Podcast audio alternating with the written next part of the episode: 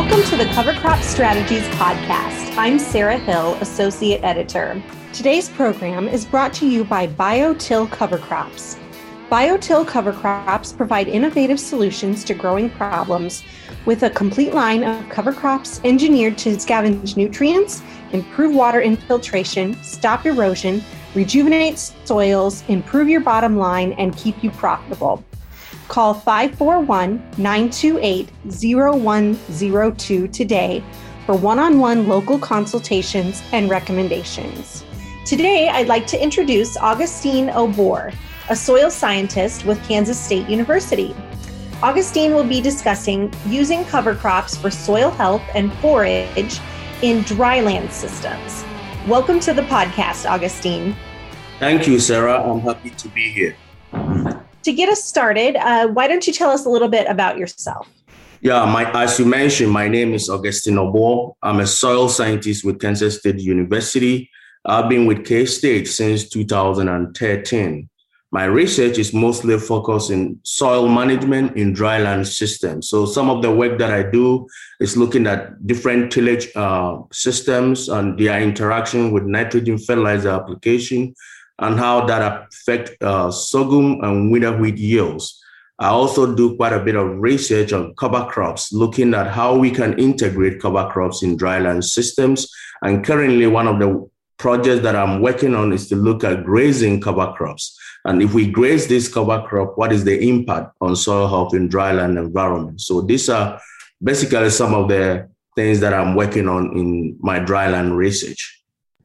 Fantastic. Well, let's go ahead and, and jump right into our questions for this morning. Talk a little bit about what the benefit is of growing cover crops instead of perhaps leaving fields fallow. Thank you. This is a very important topic because uh, fallow is normally used in our dryland cropping system to store soil water for the subsequent crop. And maintaining fallow means that we have to leave the ground with no vegetation. So to accomplish this, we either spray the weeds or we till. So when we do that, not leaving any vegetation or tilling the field, it exposes the fields to a lot of soil degradation, including wind erosion and also uh, nutrient losses. So we have most of our soil have depleted soil organic matter content. So growing a cover crop in place of fallow have several benefits. One of them is covering the soil. So when we cover the soil, that helps to protect it against uh, soil erosion. And also cover crops helps in nutrient cycle. It builds soil organic matter content in the soil. And one thing that we are seeing now is weed suppression benefits from cover crops. So growing a cover crop has several benefits for us. It increases like I said, soil organic matter content, infiltration rates, uh, helps uh, weed suppression, and it actually helps in improving our soils in dryland environments. Great. So, in a dryland scenario, a lot of times growers might be hesitant to use cover crops because they're afraid that those covers will use moisture that would or should be used by a cash crop and thus result in lower yields for that cash crop. Have you seen that to be the case in your research? Yes, uh, this is a very important uh, question that we need to talk about. Um, cover crops, like any other crop, uses water. And in our dryland environment, water is very, very important for crop production. So when you grow a cover crop in place of fallow, true, it uses water. From our research, we've seen um, depletion of soil water content uh, when we grow a cover crop in place of fallow, particularly in dry years. And we have seen this in many other regions in the semi-arid Great Plains like eastern Colorado, uh, Montana, and all other places. So you grow a cover crop in place of fallow in dry years that will use water, and that can affect your subsequent cash crop yields if you don't have enough growing season rainfall to recharge uh, the soil. But what we have seen is in some years, uh, that we have normal rainfall, growing a cover crop actually doesn't affect soil water content because we have adequate water to replenish the soil. So we see that in years that we have normal precipitation, subsequent yields are not decreased. But in dry years, we have seen as much as 30 to 70% yield decreases uh, following a cover crop. So it's true that you can have some yield drags when you grow a cover crop in place of fallow. So it really just depends on the weather and how that season works out with uh, moisture levels, correct? Yes. So it all depends on the weather condition. And as you know, in our environment, uh, weather is highly variable. It varies from year to year. So actually, one of the things that we are doing in our research is to look at what we call flex cover cropping concept, which we started in 2015. So what this means is that at the beginning of the fallow period, when you want to grow a cover crop, you actually measure the soil water content to see if you have adequate moisture in the soil. Then you look at the uh, weather uh, prediction center to see whether the outlook for the growing season, if it's going to be wet or dry. So if you measure very little soil water content in the soil and then the weather outlook is going to be dry, then you don't plant a cover crop. So what, that is what we call a flex fallow. So you don't plant a cover crop. But if the weather outlook is going to be wet, and then at the time of uh, sampling, if there's adequate moisture in the soil, then you go ahead and plant the cover crop. So we started that kind of research as part of our cover crop management options uh, strategies in our dryland crop production. So we have that research ongoing since 2015. Very interesting. So in that flex cover cropping approach, have you found that there are certain cover crop species that are better in dry years versus wet years? Yeah, um, in our environment, uh, there's so many cover crop species that one can grow. But in our environment, we're seeing that normally most of our cover crops tends to be dominated by the cool season grasses like oat, triticale, and barley. But we also have some broad leaves cover crop that does very well, like uh, peas, uh, turnip radishes, uh, sunflowers. And then for summer cover crops, we see the millet, sorghum Sudans, cowpeas, and then sunhemp also tend to do very well in our environment. Okay. So is it better for growers to approach cover cropping as just having a cover crop or uh, perhaps using that cover crop as a forage? Are there benefits to that in a dryland environment? Yeah, this is very, very critical. So, like I told you, we have cover crop data since 2008 that we've been doing this. We have seen that in some years we tend to decrease our subsequent cash crop yields with these cover crops. So, what we are doing now is to see if we can use this cover crop for forage. So if you graze these cover crops, then it gives you some economic benefit. So you get a benefit economically from the cover crop when you use it as forage. So when you graze it, you get an economic benefit. So even if your subsequent crop yields are decreased, then you are not losing money. So we've been working with about, right now we have over 20 producers that we are working with, uh, looking at grazing cover crops in dryland systems. And it's it's going pretty well. Most of the producers that we're working with are very happy with grazing these cover crops. Great, great. So now, a little bit ago, we talked about uh, some of the cover crop species that are uh, successful in a dryland system. Have you seen in your research if it's better for growers to use a monoculture cover crop, or does a cover crop mix do better? Yeah, this is this is very interesting question. You know, uh, there is always a contest to this uh, cover crop. People have different goals in growing cover crops. So if the goal is to have um, some benefits like uh, nitrogen fixation or having a, a, pollinator benefits, then growing a mixture will be the way to go. And also, from our research, we haven't seen uh, the advantage of cover crop mixes over a monoculture cover crop that is very productive.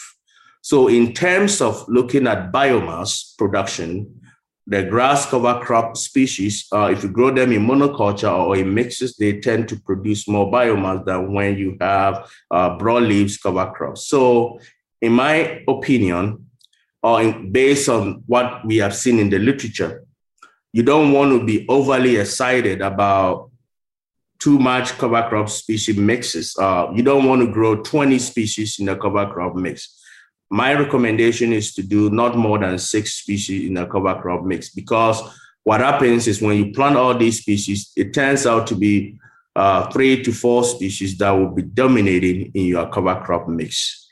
But like I said, it all depends on what you are looking for, the goal of these cover crops if you are looking for, if the goal is to have significant weed suppression, then you have to grow something that is adapted to the environment that will produce more biomass to help you provide weed suppression. If the goal is for attracting insects, then you have to have a species in there that will flower to bring in these insects that you are looking for. So it all depends on what you want to do. If you want to graze the cover crop, then you want something that will produce biomass so you can graze it. And in that case, you don't need that 20, 10 species mix. If you have three, three species mixes that you think they do very well, will give you the production that you are looking for, that is what I would go for. Because these cover crops also cost money. So you have to be to be aware of that. Well, that that leads me to my next question, talking about the economic benefits, which I know you alluded to that a little bit earlier when you were talking about grazing cover crops as forage. Um, what are some of those economic benefits to using cover crops in a dryland environment?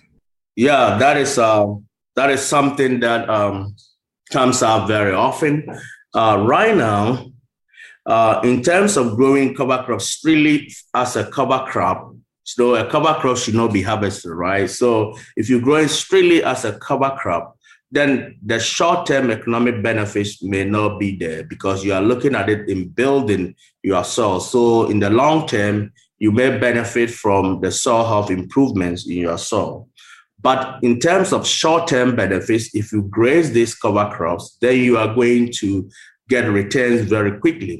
Then the other thing that we are also seeing in our research is the issue of herbicide resistant weeds. So if you have uh, resistant weeds like kochia or Palmer amaranth, growing a cover crop to replace fallow, having something growing to suppress these weeds will give you an economic benefit right away in the first year of doing this because we have seen in our own research where we live as fallow, we've been spraying about four times to control the weeds during the fallow period. When we do cover crops, we plant cover crop, we spray twice. So you are saving two herbicide sprays.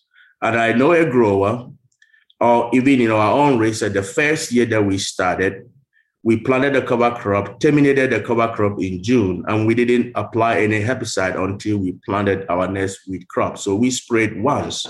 So depending on how you do this, you can actually terminate your cover crops, apply a residual herbicide, that will control the weeds until you plant your next wheat crop if you are doing this in a, a wheat sorghum fallow rotation. So there's some economic benefit in the short term if you have weeds that you need to use this cover crop to manage, or if you graze these cover crops. But if you are growing them strictly for soil health benefits, then it will take you uh, a couple of years to get the economic benefits from the cover crops.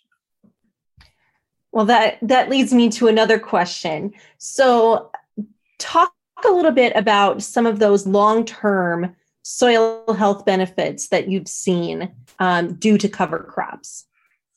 Good. So, uh, like I said, we have experiments that have been around since 2008. So, we have seen one of the things that we measure consistently is the physical properties, the soil health uh, benefits from soil physical properties that we've observed, something like water infiltration, aggregate stability. So once you are protecting the soil, you are preventing uh, soil erosion from occurring and you are building soil organic matter content in this soil. So that helps to improve the soil physical properties. So we're seeing improvement in aggregate stability.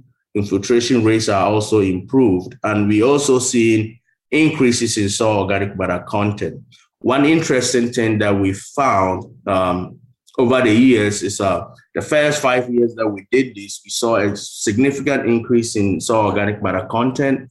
And then we hit a dry years in 2012, where we were not growing a uh, significant amount of biomass from our cover crops. So we did not increase the soil organic matter content levels, but we were able to maintain the soil organic matter levels with our cover crop treatments.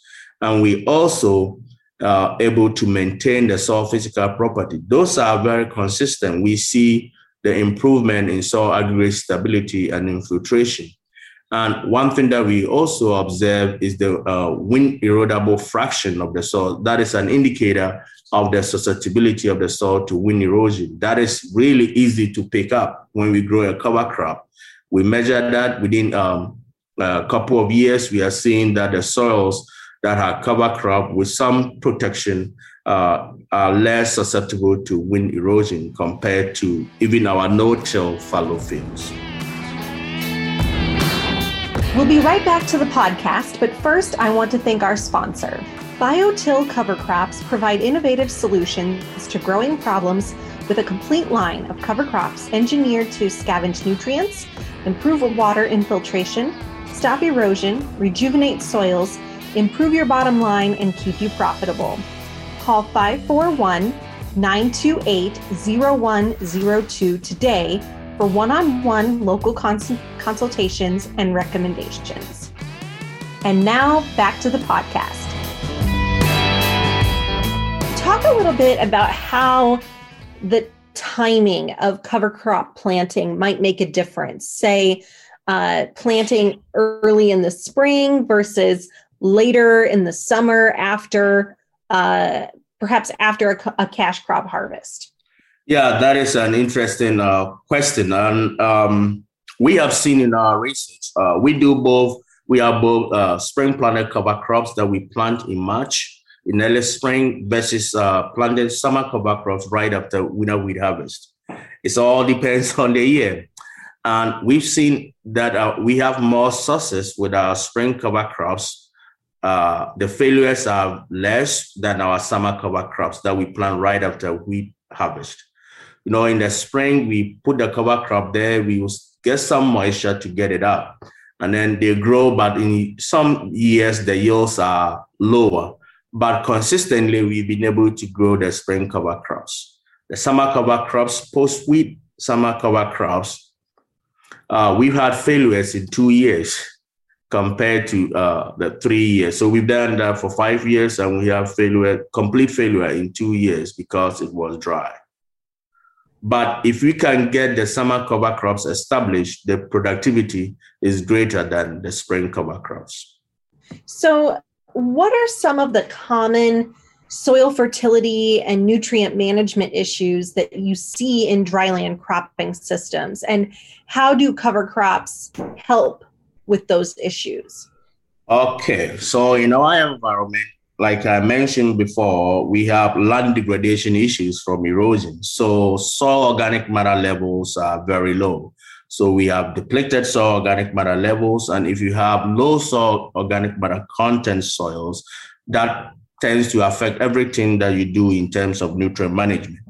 In our systems, uh, nitrogen will be the most limiting nutrient and also phosphorus. We tend to have more potassium in the soil. Um, the other thing that we are also seeing now, which is a very current problem, is a decrease in soil pH, soil acidification. We are seeing that even in our no-till fields, we are having a significant stratification of pH.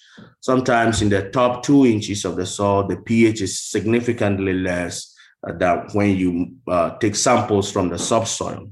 And this is due to application of nitrogen over the years.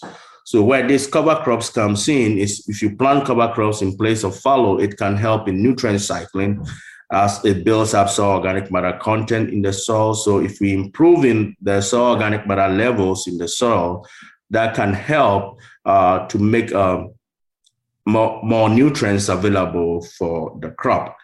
And hopefully that can also help in mitigating some of this uh, soil pH stratification that we are seeing in our system. Okay, very good. So we talked a little bit earlier about which cover crop species are better in a dryland situation. Kind of looking at that question the other way around, are there certain cash crops that work better when they're grown uh, in rotation with cover crops? Well, it all depends on the rotation that you the producer is using. So depending on the crop rotation here in Western Kansas, we tend to have wheat sorghum fallow rotation or wheat corn uh, fallow rotation. So we plant our cover crops either after sorghum harvest in the in the spring, so kind of be in the sorghum stubble. And it works very well if you terminate the cover crops early to get a recharge, and then you plant your subsequent uh, wheat crop following that. Uh, cover crops are also can be planted after wheat harvest, and then they are frost terminated, and then you can plant sorghum or corn into the cover crop stubble. We are working with producers in central Kansas that have soybean in their rotation and they put in cover crops and it's still working well for them. In Southwest Kansas, we are working with producers that typically do uh, continuous corn rotation. Uh, they do continuous corn, and we have been planting cover crops after corn harvest and then terminate them and plant corn into. So most of the crops that we grow here actually work well with our cover crop system. But you have to find a way how to put the cover crops in the rotation to fit your production system. That makes sense. So, what about cover crop termination methods? Does the termination method influence how effective the cover crop is? Yeah, the question is uh, how does termination method influence cover crop effectiveness? Um, here, we don't normally use the mechanical forms of termination of cover crops because we don't grow like roller uh, crimpers, we don't use those because we are not producing that quite big biomass. So most of our termination is herbicides. So one thing that you can do with herbicide termination is you can put some residual herbicides with your cover crops. So if you do that, then you may be able to protect the soil against uh, soil against uh, a lot of weeds uh, infestation later on. And then I've met one producer who has talked about sometimes if you terminate uh, cover crops with glyphosate, the residue doesn't last very long. So depending on some of the herbicide that we can use, you to terminate the cover crop, that can affect the residue levels. One thing that I want to point out is the timing of termination is very, very important. Because if you leave the cover crops to grow longer, and you terminate them, then you have more biomass and then the residue also stay longer. But that is also at the expense of uh, water use. If you terminate the cover crop too early, they will not have that much growth on it, and also uh, the residue will not last longer. So the termination timing is very, very important. You have to find the, the soft spot where they are not using too much water and also, they have produced quite a bit of biomass that when you terminate it, you still have enough biomass to protect the soil. And this, we are doing this at least at the time of heading of the cover crop. So once they head, before they set seed, then we go ahead and terminate that. So that is kind of a compromise uh, between not terminating too early and also not too late. Okay. Okay. So earlier you talked a little bit about how um, erosion is a, a big problem in some of these semi-arid areas. How do cover crops help protect the soil against erosion? Yeah, this is really, really important uh, in our dryland environment. You, you, know, we live in the Great Plains where the winds blows all the time. So when the wind blows, it carries uh, loose soil with it. So for our soils to be sustainable, they have to be remain covered. So uh, soil that has no cover are more susceptible to wind erosion. And that is where cover crops comes in. So if you don't have a fallow that you till the field or you know you have a no-till fallow ground, but you plant something in place of fallow. That means you have a crop growing. So if you have a crop growing like a cover crop, then the soil is protected. So with these high winds that are blowing around, if you have the fields protected with vegetation cover, then the soil doesn't blow as much. So that is why cover crops are very important. And that is why we are picking uh, they saw how physical properties as when we plant a cover crop. Within two years, we are seeing that where we have these cover crops are actually being protected against uh, erosion. And we're seeing greater aggregate stability uh, in terms of um, um, wet aggregate stability or dry aggregate stability in fields that we planted this cover crop versus where we have as fallow, even in no-till fields.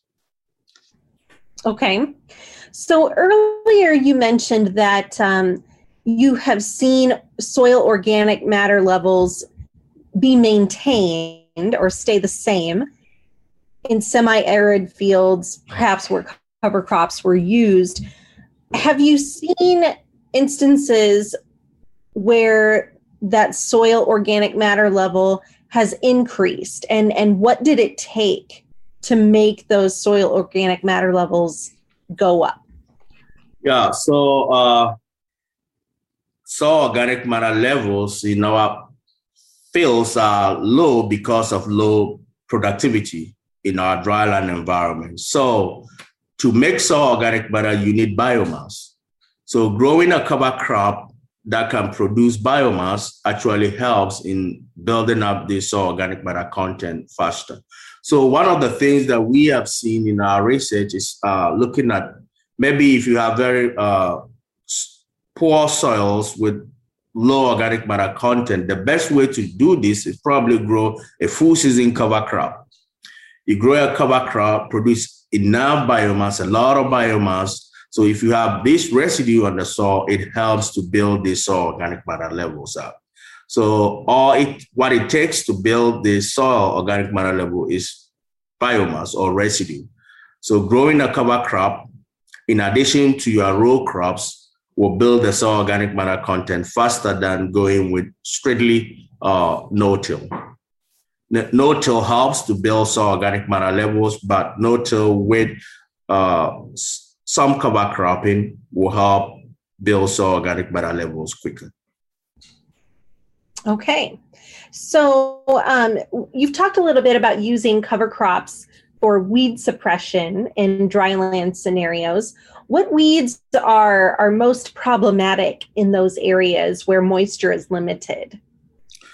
Yeah, that is a, a big problem that we are dealing with right now is kochia and uh, Palmer amaranth. These are two important weeds in dryland environment that are resistant to most of the herbicides that we use.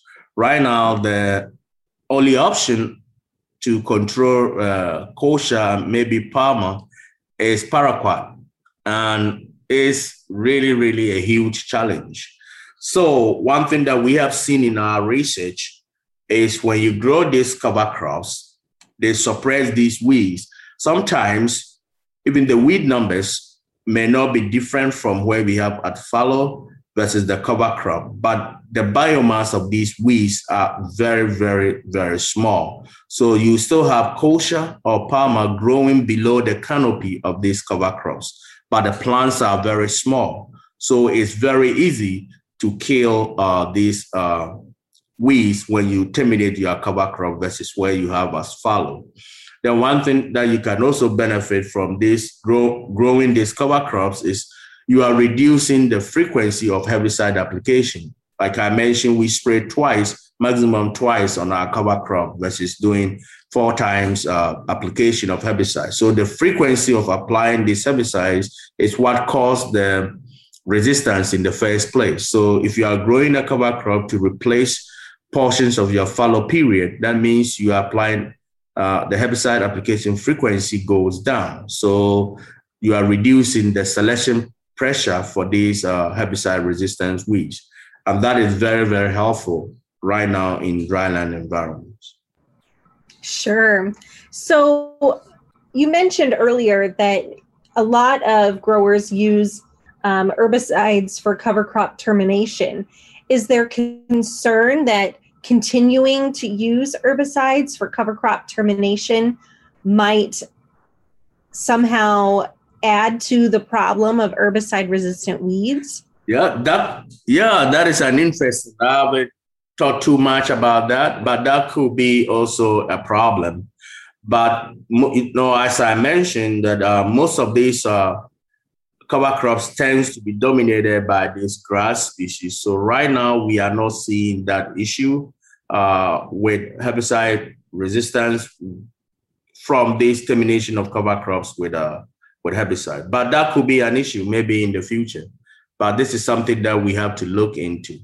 Uh, the other thing is we are also seeing more more people grazing these cover crops. So when they graze them and then the regrowth comes up, then they terminate it. But it's still being herbicide is the predominant means of control uh, terminating these herbicides. Uh, uh, sorry, terminating these cover crops, and that could be a problem maybe in the future. But right now, we haven't seen that. Sure. So um, we're we're running short on time for today. Where can our listeners go for more information about cover crops in dryland systems? Yeah, we do have most of our research that we working on. Uh, we write uh, reports on this research that you can get from K-State uh, Research and Extension website. If you go to our website and you click on research reports, we have several uh, reports on our cover crop research being published there. We also have uh, published some S- two extension uh, publications that talks about grazing summer cover crops and also grazing spring planted cover crops in dryland environments. This was done in collaboration with uh, Colorado State University. So Colorado State University may also have these two extension uh, publications that you can find online. It has data from the long-term experiments that I've talked about with growing cover crops and also our data from grower fields that we conducted cover crop research in Kansas and also eastern part of Colorado. Great. Well, thanks so much for joining us today, Augustine. We re- appreciate your time. And thank you for having me. If anyone wants more clarification on anything that I've said, you can email me or call me. I'm based at the K State Agricultural Research Center in Hays. Thank you. Great. Great. Well, thanks so much for joining us today. Once again, I want to thank BioTill for sponsoring this podcast. To learn more about BioTill, call 541 928 0102 today. For more information about all things cover crops, visit us online at covercropstrategies.com.